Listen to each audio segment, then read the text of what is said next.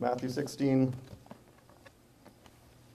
verse 21 says, From that time forth began Jesus to show unto his disciples how that he must go into Jerusalem and suffer many things of the elders and the chief priests and scribes and be killed and be raised again the third day. Now, this verse follows, of course, what we, we covered last week. And for those that haven't been here through this time, I've been for quite some time now, kind of walking through the book of Matthew and looking at various passages. And last week we, we did this, the paragraph just prior to this verse. And in that, we get this conversation between Jesus and the disciples. And he asks who people say that he is, and then he asks the disciples, Who do you say that I am? And when Peter speaks out and acknowledges him as the Christ, the Son of the living God, Jesus commends him, reminds or points out that it's not people, it's not flesh and blood that revealed that to him. That was God Himself that gave him that understanding of who Christ was. And it went into this rather difficult um, verse in verse 19 where he says, I will give unto thee the keys of the kingdom of heaven. And we talked about that referring to more than likely, in, as far as I can understand it in any case, as the gospel message, the gospel that provides salvation. And it's interesting that this verse is exactly what follows that state statement. And I said that the keys to the kingdom of heaven, the only way to access the kingdom of heaven is through faith in the death, burial, and resurrection of Jesus Christ as the payment for our sins. That is the key. That is the only access we have to get into the kingdom of heaven. And so that's why I claim that that is the, the case. It's not that Peter is sitting at the gate of heaven determining who gets to come in and, and out. It's that he was given the message that he was able to preach to provide access to that. And so now, right after that statement, it says, From that time forth began Jesus to show unto his disciples how that he must go unto Jerusalem and suffer many things of the elders and chief priests and scribes and be killed and be raised again the third day. Jesus gave the gospel message immediately following. And he started, and it just says, from that time forth, he began to show these things. And we see it's not just a one time Jesus said it, it was an ongoing day after day, week after week. He's explaining to his disciples that this is what's going to happen. This is the plan that was laid out from the beginning of the world that he was going to come and be that sacrificial lamb for the sins of the world.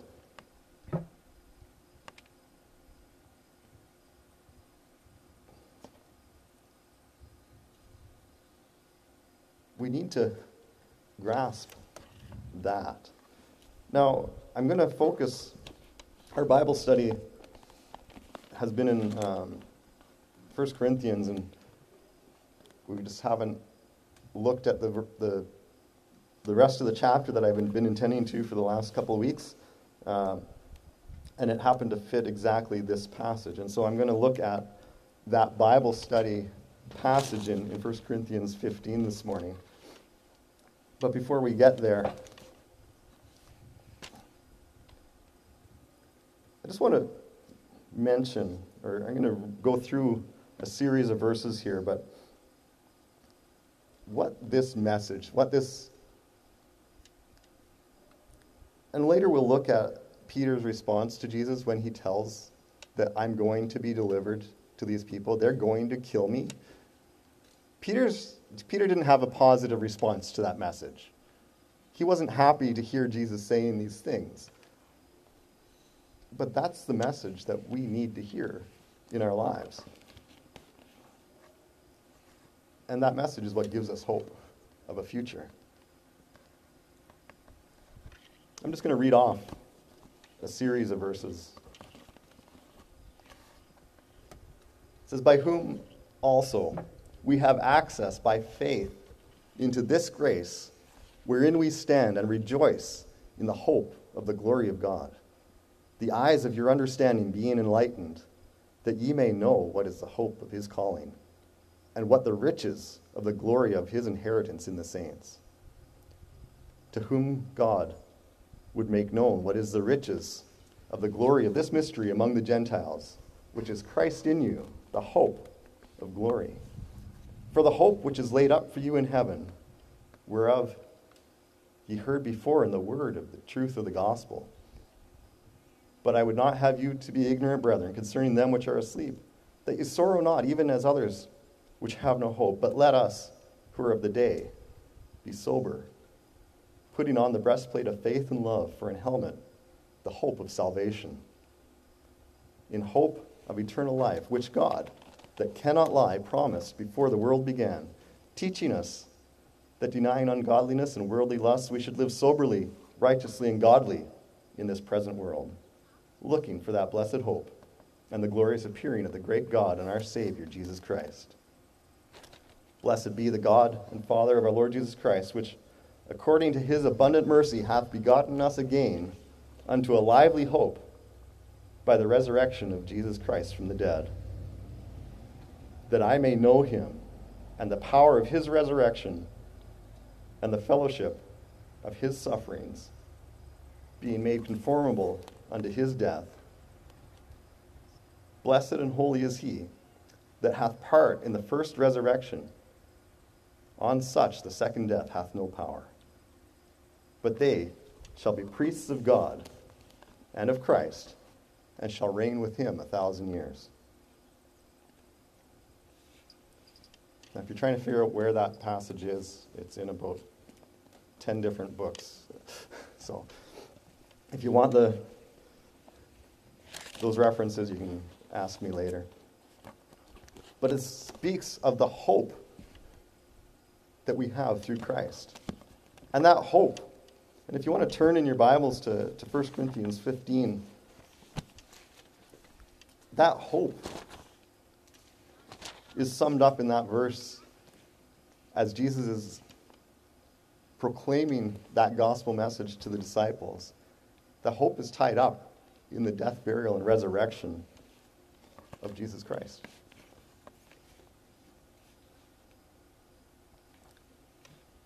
First Corinthians 15 begins with the statement. It says, Moreover, brethren, I declare unto you the gospel which I preached unto you, which also ye have received, and wherein ye stand, by which also you're saved this is the gospel. This is the thing by which we are saved. Verse 3 says, For I delivered unto you first of all that which I also received, how that Christ died for our sins, according to the Scriptures, just like Jesus said, and that he was buried, and that he rose again the third day, according to the Scriptures, just like Jesus said was going to happen. That is the gospel. That's the message. That's what we need to believe that that death, burial, and resurrection of the Son of God, the Christ, the Messiah, was the payment for my sin. And through that, I get this hope of a future resurrection. And as we, we're going to read through a large portion of 1 Corinthians 15 here, and I think I'll just pause here and there to talk about various aspects of it.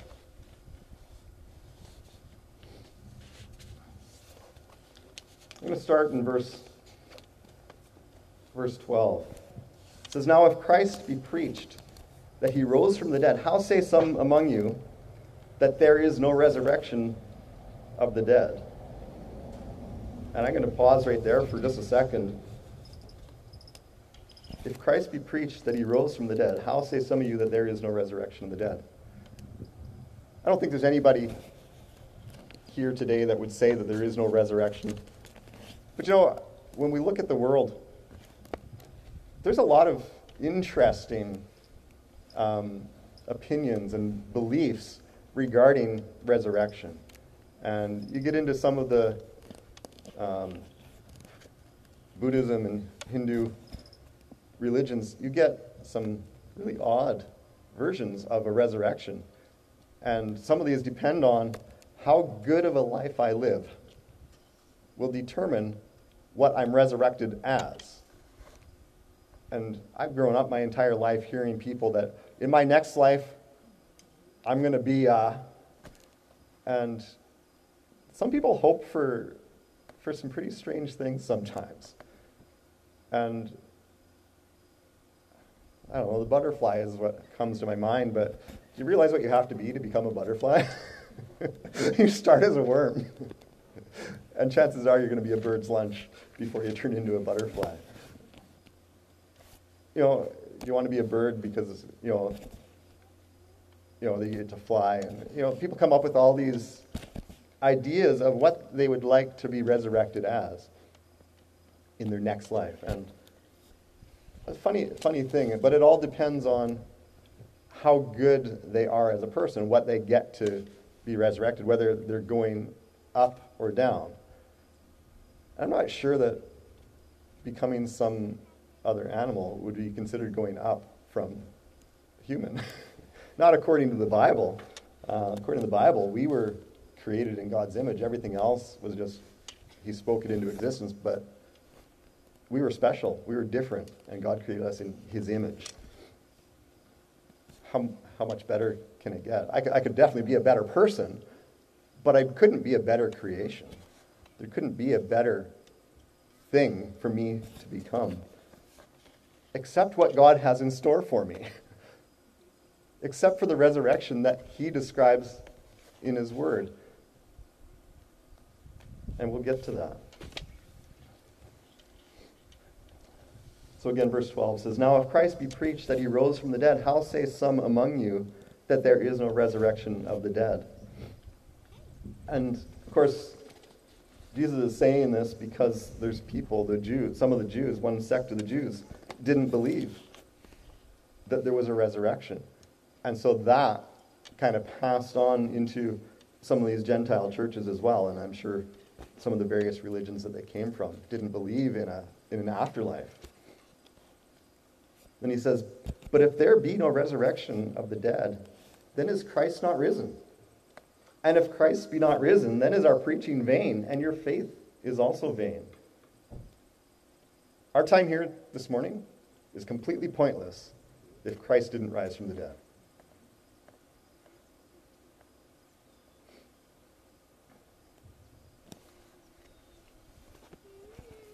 Verse 15, Yea, and we are found false witnesses of God, because we have testified of God that he raised up Christ, whom he raised not up, if so be that the dead rise not. For if the dead rise not, then is Christ not then is not Christ raised. And if Christ be not raised, your faith is vain, and ye are yet in your sins. Then they also, which are fallen asleep in Christ, are perished. If in this life only we have hope in Christ, we are of all men most miserable.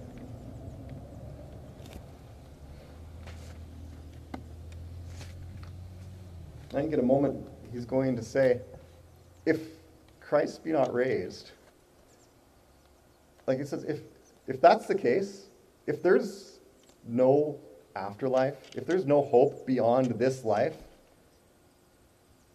says we are of all men most miserable.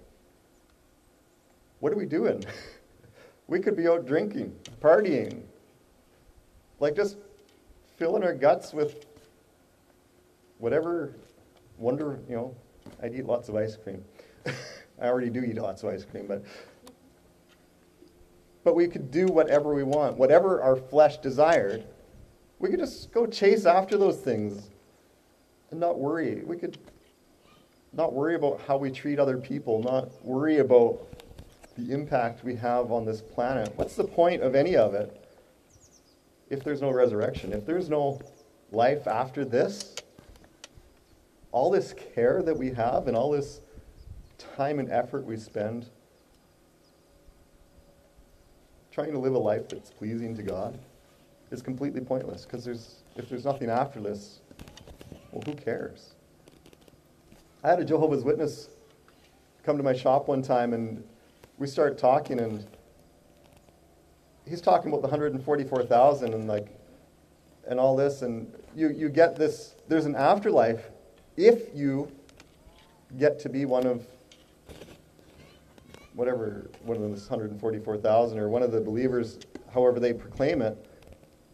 But he very clearly said and we discussed this that if you're not one of those you're out of luck. That's the end. I'm like, well, thank God I don't have to worry about it. Because if that's the end, then, well, I don't have to worry about hell. I don't have to worry about the, the consequence of my sin if the end of this life is just the end. But certainly, people on their deathbed aren't worried that that's just the end. They're worried about what comes next. We know in our heart that there is more to it than that. So if in this life only we have hope in Christ, we are of all men most miserable. Verse 20 says, But now is Christ risen from the dead and become the first fruits of them that slept. For since by man came death, by man came also the resurrection of the dead. For as in Adam all die, even so, in Christ shall all be made alive. But every man in his own order, Christ the firstfruits, afterward they that are Christ's at his coming. And the only thing I, I just wanted to point out in the Old Testament offerings, there was an offering of the firstfruits. The first of the harvest was to go to be given to the Lord. It was brought to the temple and offered to God. And Christ is our first fruits. He is the offering that paid for our sin. And so that's just another picture that we have of Christ in the Old Testament law that was pointing people to Him as the resurrection. And as we continue here, He's using the planting and harvesting, the growth of a seed into a plant that produces fruit is a picture of the resurrection. It's a picture of what Christ accomplished. Verse 23 But every man in his own order, Christ the firstfruits, afterward, they that are Christ that is coming. Then cometh the end, when he shall have delivered up the kingdom to God, even the Father when he shall have put down all rule and all authority and power. For he must reign till he hath put all enemies under his feet. The last enemy that shall be destroyed is death.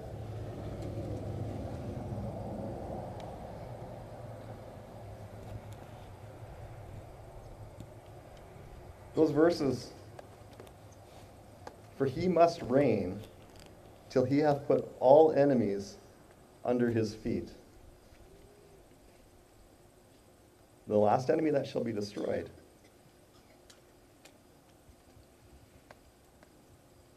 Shall be death.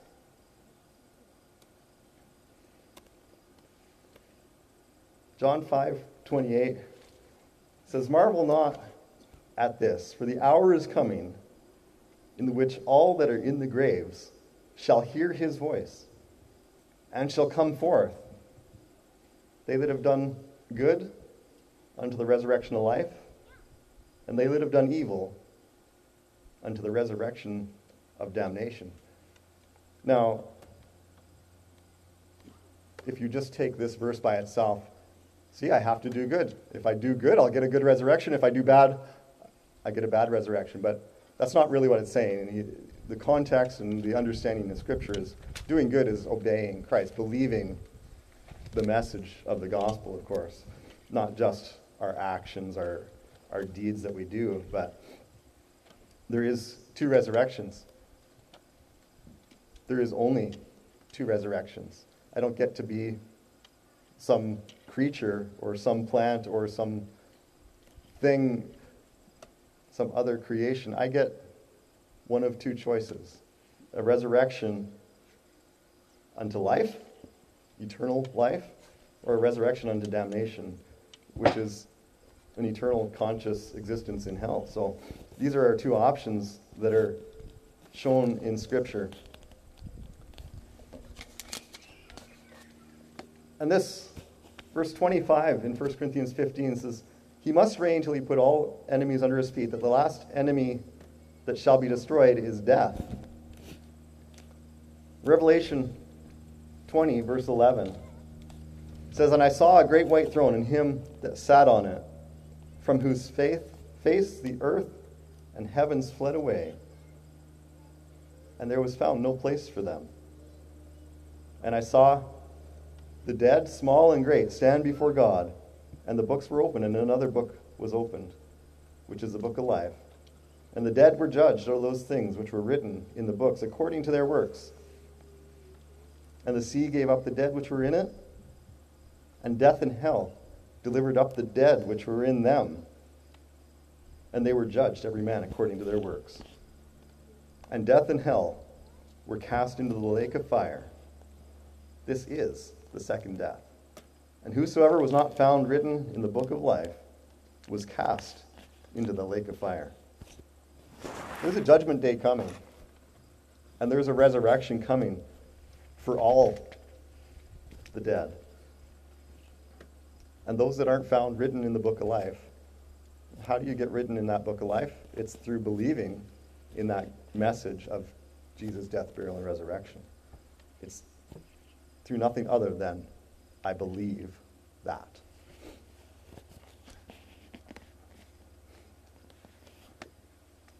And he's going to conquer death. Death is the last enemy that he's going to conquer. That judgment is the end of that, the end of dying. There's a resurrection that that's eternal, and there's a resurrection of life that is also eternal. And we'll get there in just a second. If we go back to, I'm going to turn again to Revelation 20. If we go back to the beginning of the chapter, it says, And I saw an angel come down from heaven, having the key of the bottomless pit and a great chain in his hand.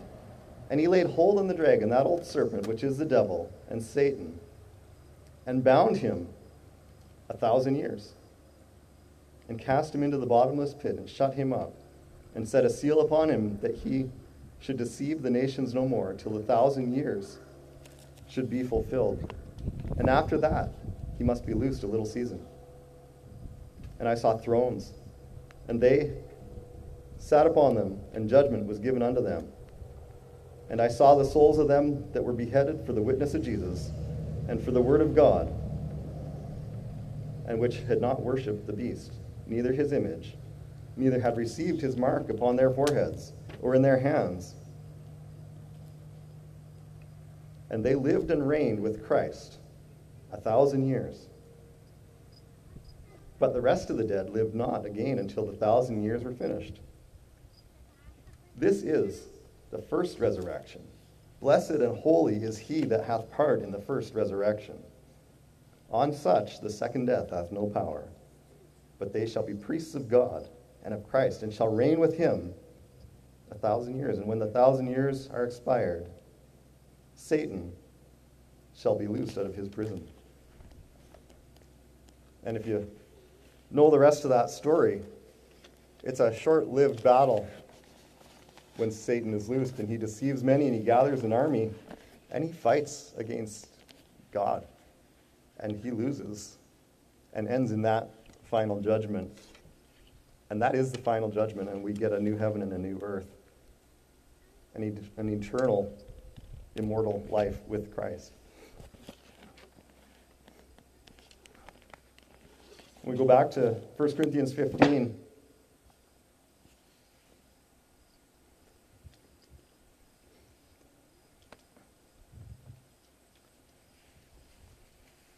Start again in verse 24. It says, Then cometh the end, when he shall have delivered up the kingdom to God, even the Father, when he shall have put down all rule and all authority and power. For he must reign till he hath put all enemies under his feet. The last enemy that shall be destroyed is death. For he hath put all things under his feet.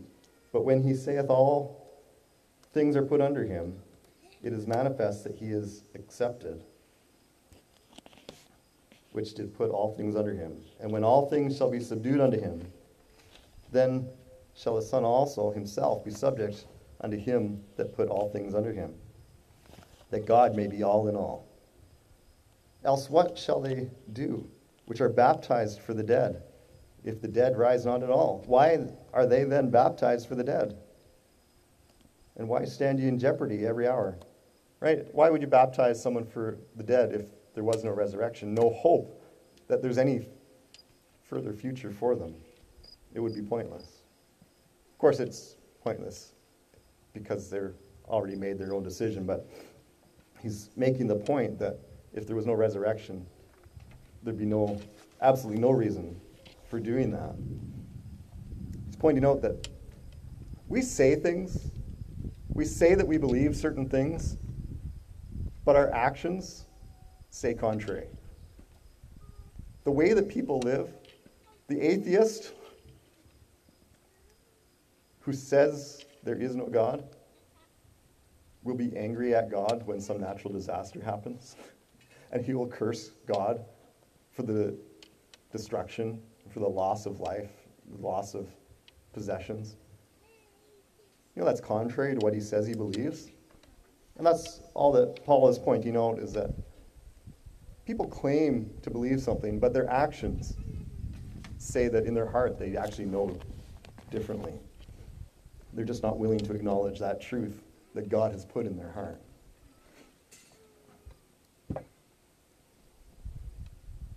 Verse 31 I protest by your rejoicing, which I have in Christ Jesus our Lord, I die daily. If after the manner of men I have fought with beasts at Ephesus, what advantageth it me if the dead rise not? If the dead rise not, let us eat and drink, for tomorrow we die what difference does it make? Let's just go party, right? Be not deceived. Evil communications corrupt good manners. Awake to righteousness and sin not. For some have not the knowledge of God. And I speak this to your shame. You need to stop at that verse for a second. Awake to righteousness and sin not. For some have not the knowledge of God. And I speak this to your shame. And I can be speaking to me, that can be speaking to any one of you. There's somebody in your life that doesn't know that gospel message, and it's because you haven't opened your mouth and told them. It's because I haven't opened my mouth and told them. We're waiting for the right opportunity, right? What if there was a car laying in the ditch this morning when we arrived here. What if that guy had rolled that car and, and died in that accident? That was whatever the time before that that a Christian was in his life was the last opportunity that person had would have had to have witnessed to that guy. How many times has that happened in our own lives? Where someone we know who doesn't believe in Christ dies before we've what we say had the opportunity before we've taken the opportunity to tell them about the gospel message, to give them the opportunity to respond to that. It says, I speak this to your shame that there's people around you that don't know that message. That's to our shame as the Church of Christ.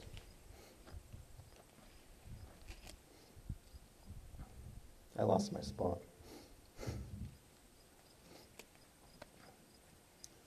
Verse 34, verse 35. But some men will say, How are the dead raised up? And with what body do they come? Thou fool, that which thou sowest is not quickened except it die, and that which thou sowest, thou sowest not that body that shall be, but bare grain, it may chance of wheat or some other grain. But God giveth it a body as it hath pleased him, and to every seed his own body. The flesh, all flesh is not the same flesh, but there is one kind of flesh of men, another flesh of beasts, another of fishes, another of birds. There are also celestial bodies and bodies terrestrial. But the glory of the celestial is one, and the glory of the terrestrial is another. There is one glory of the sun, another glory of the moon, and another glory of the stars. For one star differeth from another star in glory. So also is the resurrection of the dead. It is sown in corruption, it is raised in incorruption. It is sown in dishonor, it is raised in glory. It is sown in weakness, it is raised in power. It is sown a natural body, it is raised a spiritual body. There is a natural body and there is a spiritual body. And so it is written the first man, Adam, was made a living soul, and the last Adam was made a quickening spirit.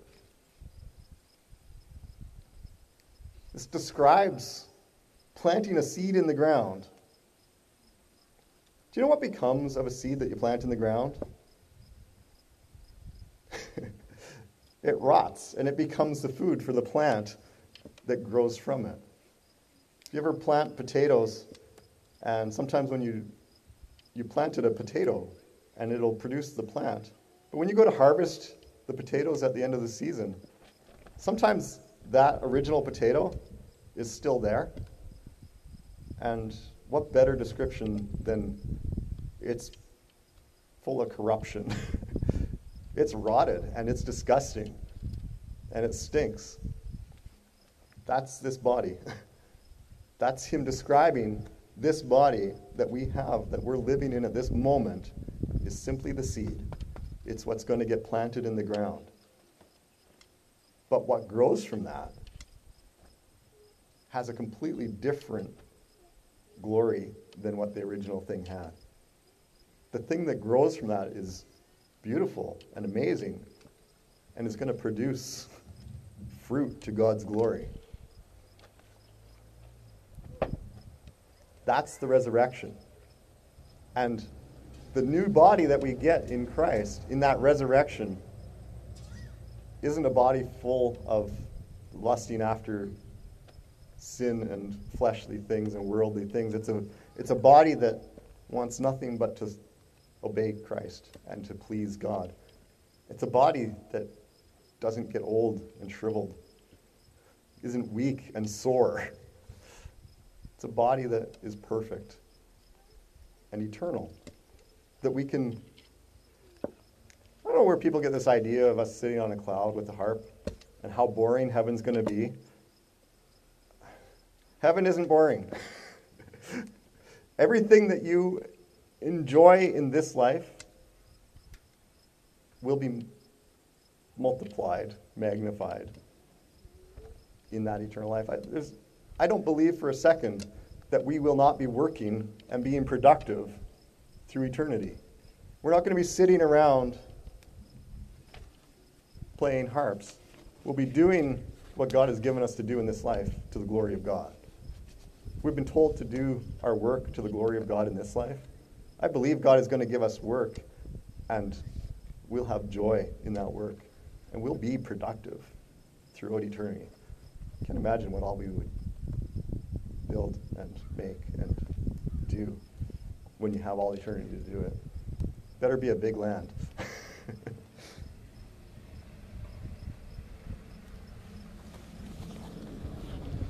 As we get toward the end of the chapter here,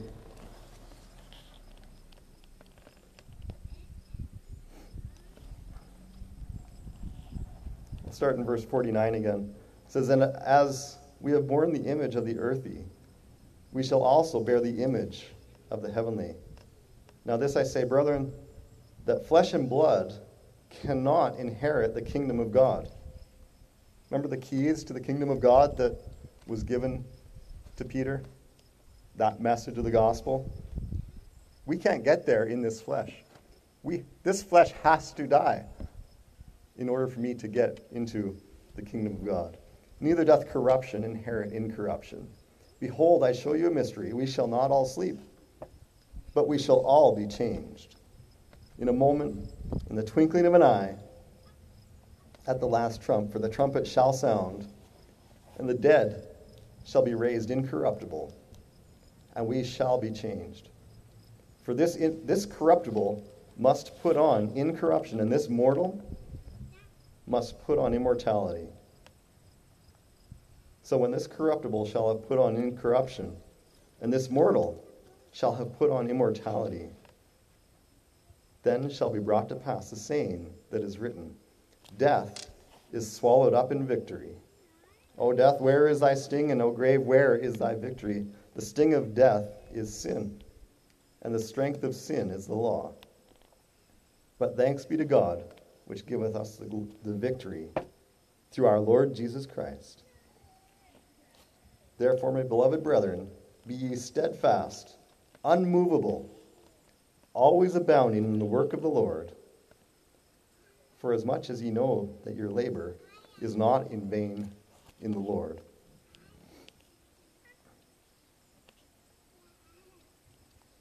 We shall all be changed in, the mom- in a moment, in the twinkling of an eye, at the last trump. For the trumpet shall sound, the dead shall be raised incorruptible, and we shall be changed. This corruptible must put on incorruption, this mortal must put on immortality.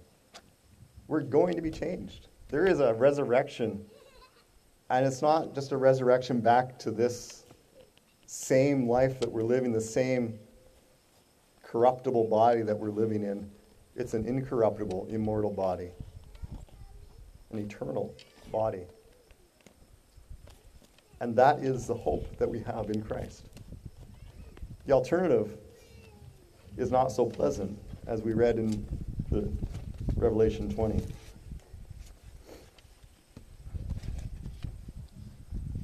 Again, Titus 2, verse 13 says, Looking for that blessed hope and the glorious appearing of the great God and our Savior, Jesus Christ. Are you looking for that return of Christ? Let's pray. Our Lord God, we're just, as we look at this idea of a resurrection, a new body, it gives us hope, a hope of a future without the problems that we have in this current life, Lord. Lord, we need to trust in you. We need to believe that Christ paid for our sin on the cross. Lord, I pray that everybody here would believe that, that would receive the salvation and receive the hope that you offer through that gift, through that payment, Lord. We just commit this again into your hands. In Christ's name, amen.